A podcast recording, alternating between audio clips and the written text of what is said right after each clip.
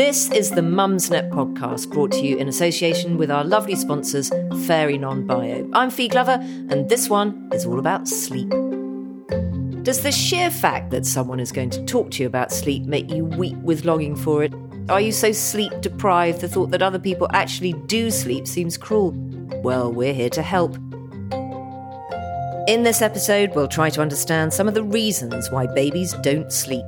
We'll talk about the realistic expectations of how much your baby is capable of sleeping, what to expect at three months, six months, and beyond. And if you're desperate for some tricks that'll persuade your baby to give you a few more hours, hell, maybe a few more minutes, we've got those too from the truly weary and wise mumsnetters who have been, or probably still are, in the same bleary eyed boat as you.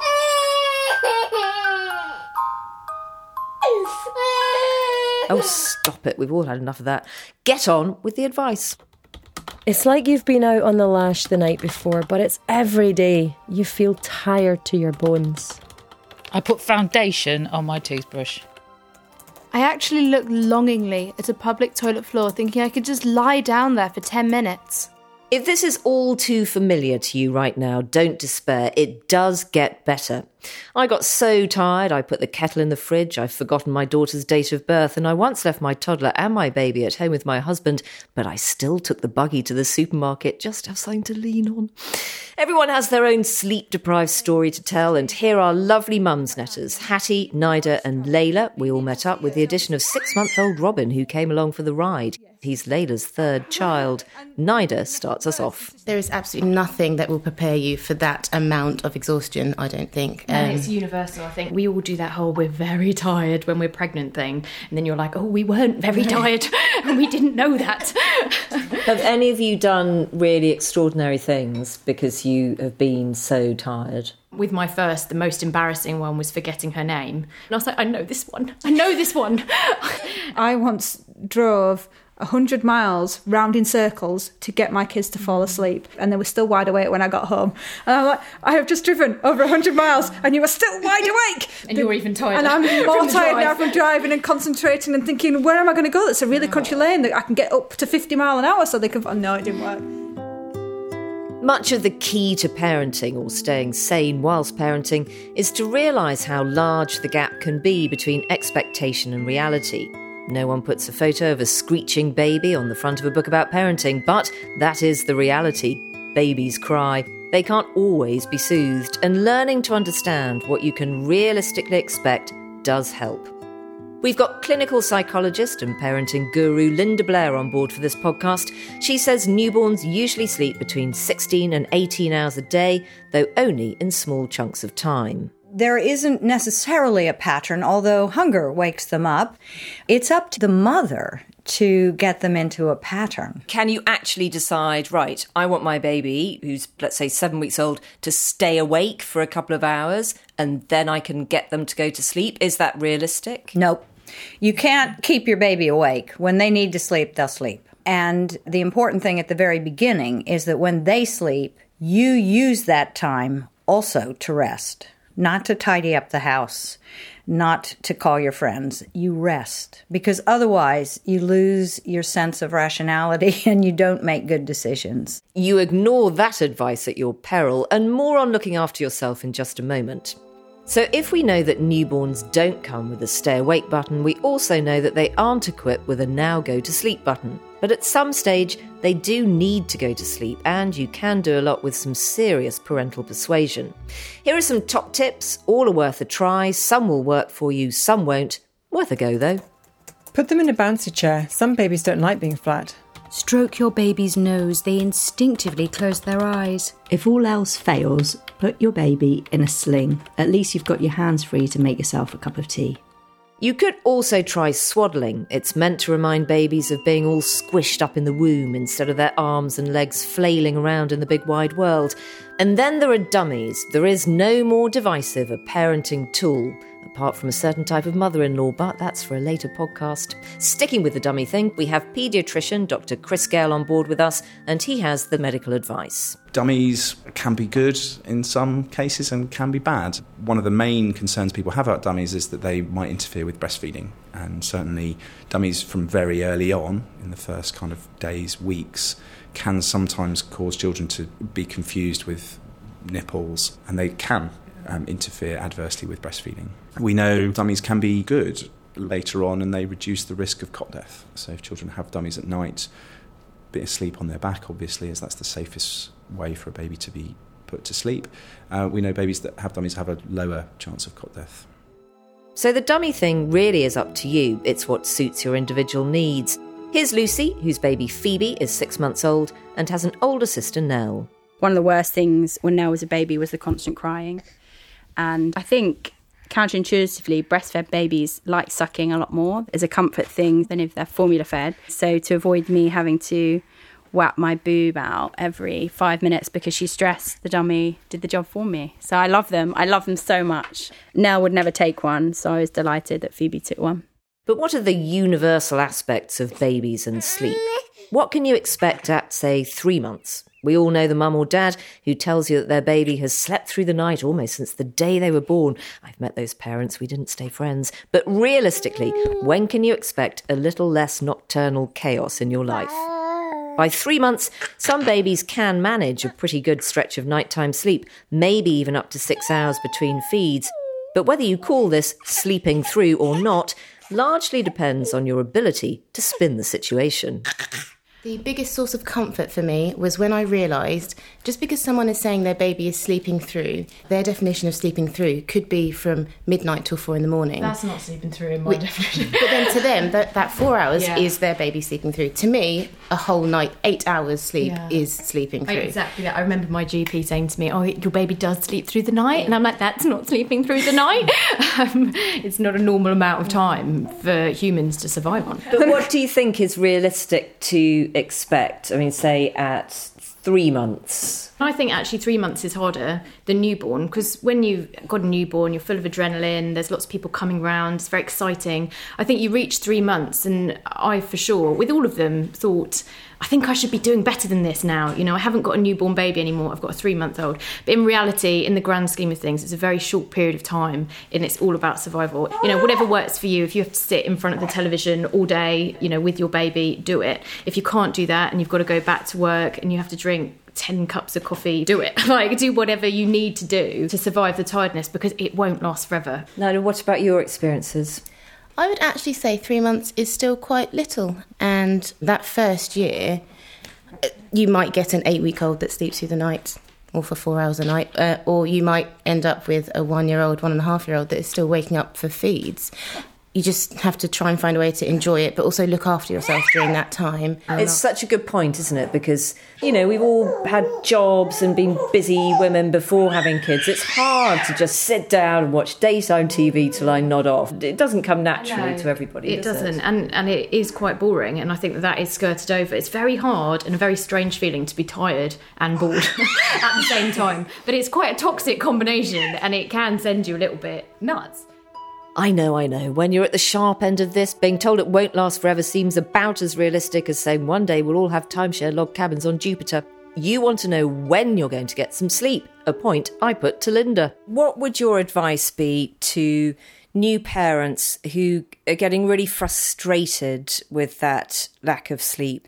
If you're lucky enough to have a partner, then you take turns, you do shift work, and again, you may need to express for that if you're breastfeeding, but it's worth it the second option is power naps, which are 10 minute micro sleeps where you lie on your back, give yourself a little elevation at the back of your head, bend your knees, let your arms flop out at your side, put a timer on if you're worried you'll go to sleep. You probably won't. But for 10 minutes, you breathe in through your nose, wait, breathe out through your mouth, and that is all you do, and that is worth one and a half hours of sleep at night. It's magic, and it's the secret of all the world leaders and CEOs and everybody else.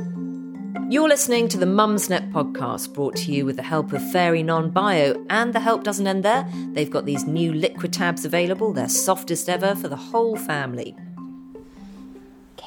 Once you've passed the three month mark, your baby's sleep habits should start to bed down into a more predictable pattern. She should gradually start to sleep less in the day as she becomes more alert and engaged with the world around her. And since she'll also start to go for longer stretches without a feed, she should want to sleep more at night. So I've just pulled the door to, and I'm just waiting to see if she cries or not. But at the moment, oh, and the door has shut itself. At this point, some parents like to get cracking with proper daytime naps. But we've hit the sweet spot of she's tired but not too tired. So she may just go straight to sleep. And once you've got the timing sussed, it's really a matter of finding the right venue, using the right props, and persevering like mad. I found the key thing is you don't wait until they're super tired. First hint of tiredness, so leaning back on you, first yawn, first rubbing the eye, just whack them in the cot. And don't fanny around. Don't spend ages faffing over them. They don't like it. So, if you can, you might want to build your daily routine around them, whether you're a keen timetabler like this Mumsnetter. I wake my son up at about 7am. Then I make sure that he's awake and active for two hours before allowing him a nap in his room of no longer than 40 minutes. He then goes down for his lunchtime nap at around 12.15 and he now sleeps for around one and a half to two hours. Or a more laid back kind of girl. Nora and I have always been quite kind of go with the flow when it's come down to what we've wanted to do kind of during the day and that not being dictated by needing to be in the flats for a certain period of time so that she can have a nap. Nora has always been able to sleep in a buggy. And from whatever time the last nap was, roughly around three hours later, she kind of needs another one. Whatever your inclinations, it's definitely worth trying to establish some kind of bedtime ritual to wind your baby down nice and calmly to a good night's sleep. Geraldine has three year old Ishmael and one year old Daniel, both very different sleepers. At this time of night, we try to kind of get them to calm down a little bit. Everybody kind of cuddles up on the sofa with their milk. Dinner, um, bath, some quiet time, some milk. Sometimes they have a story, sometimes they'll watch something relaxing, and then bed. But getting to sleep calmly doesn't guarantee staying asleep calmly. The average three to six month old may be capable of clocking up to six or ten hours a night, but all sorts of things can come along to interrupt their slumber.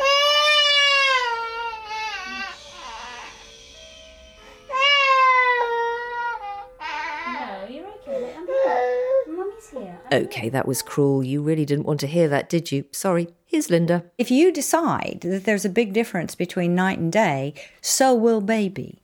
So, when the baby wakes during the day, there's games, there's light, you talk to the baby the whole time, sing, all kinds of fun stuff goes on. Day is a great time to be awake. At night, you still go to your baby as soon as you reasonably can because you want to establish for the baby that the world is an okay place, a place they can trust. But on the other hand, it's business. You're loving, you're caring, but the lights are dimmed. You go about what the baby needs, and the baby goes back to sleep. If it doesn't pass and you're up twice or three, four, or five times in the night, you might start to wish that you'd given co sleeping a try. I co slept with both of mine, and it wasn't by design. I just got so knackered, I couldn't be bothered to get out of bed, go to a different room, do all of that feeding and soothing stuff, and then reverse my way out of the room so quietly it felt like I was genuflecting to an intemperate minor royal. It is important to get the basic safety of co sleeping right because it has its dangers. So, here's Dr. Chris. The safest place for a newborn baby to be is in a separate cot in your bedroom, so close to you. Um, lots of parents do co sleep, and the lowest risk if you are going to co sleep with your child is to not drink any alcohol or take any other medications that will make you more sleepy, and certainly not do it if you or your partner is a smoker. We know they increase the risk a lot of your child being smothered, um, and unfortunately, children being smothered when they are co sleeping, while rare, does happen. By six months, most babies are sleeping 11 to 15 hours a day, and of that, about three or four hours is daytime sleep, leaving a nice, healthy 8 to 10 hours for gloriously uninterrupted nighttime kip. Back in the real world, you may still be struggling to string together even a couple of nights of unbroken sleep. And if you feel as though yours is the only baby who isn't sleeping from 7pm to 7am, it can be very disheartening. But you're really not alone. A recent survey found that 13% of babies hadn't regularly slept through for five hours or more by the age of one. And don't forget that pinch of salt when other people talk about their baby's abilities. Let's hear from the far side. Geraldine had a really tough time with her first baby. We mm. tried everything. We tried putting him in his room, kept going back to him, mm. patting him, picking him up, putting him down. It just got ridiculous. We were living in a mm. flat and we were really conscious of the noise. It was just a point where if we left him, he would scream and scream, and then he would just be sick everywhere. And then you're pulling all the sheets off, cleaning them, then you're cuddling an extremely distressed baby until he falls asleep. So, what do you do if you're beside yourself with exhaustion because your baby won't fall asleep anywhere but in your arms? No baby is born uh, with habits already formed, they learn them. And that baby has learned that that's the most comfortable and soothing place for them to fall asleep. It probably is, but nonetheless, they can learn another habit. But you would do it in gradual steps. So you would hold your baby, let it fall asleep. The next time, you might hold your baby by the cot the next time, you might hold your baby but lean over the cot. And the next time, perhaps the baby is in the cot. And gradually, you would take your hands away. When there's really nothing wrong, I have at times felt that I just have a baby that cries. I'm not sure that I could ever work out what it was that they wanted me to do.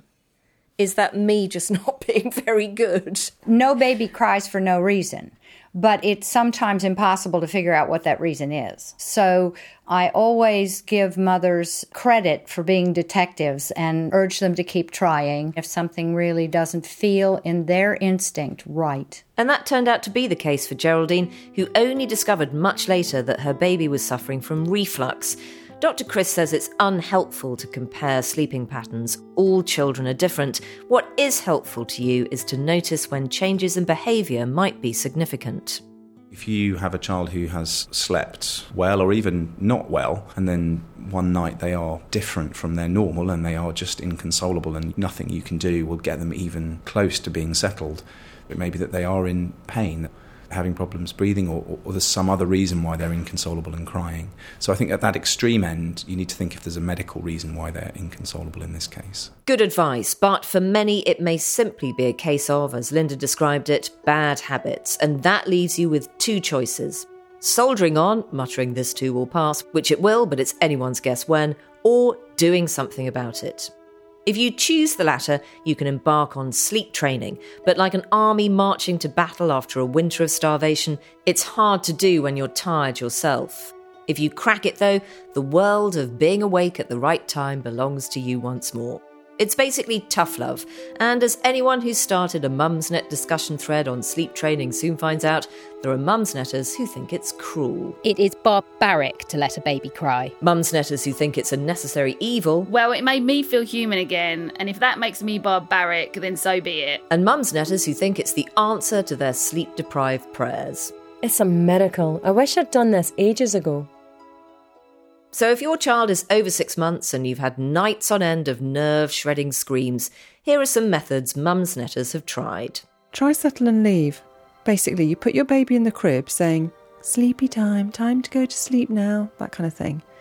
When they start crying, which they will, pick them up without fussing or sounding like you feel sorry for them. Talk to them calmly until they stop screaming and put them down immediately. If they start again on the way down, put them right down and pick them up again. It might take a hundred goes the first time, but this rapidly decreases. What worked for me was the disappearing chair. If your child cries at bedtime, you sit as far away as you can from them to stop their crying. For me, this meant initially having some physical contact with my baby. Then you gradually move the chair away from the cot to the door until the chair is outside the door. This you do over several days or weeks, depends on the kid. When I got to the stage when my chair was just outside the door but my feet were sticking into the room, I could then take my shoes off. My child sees my shoes, thinks I'm still there, and then I can go off and do my stuff.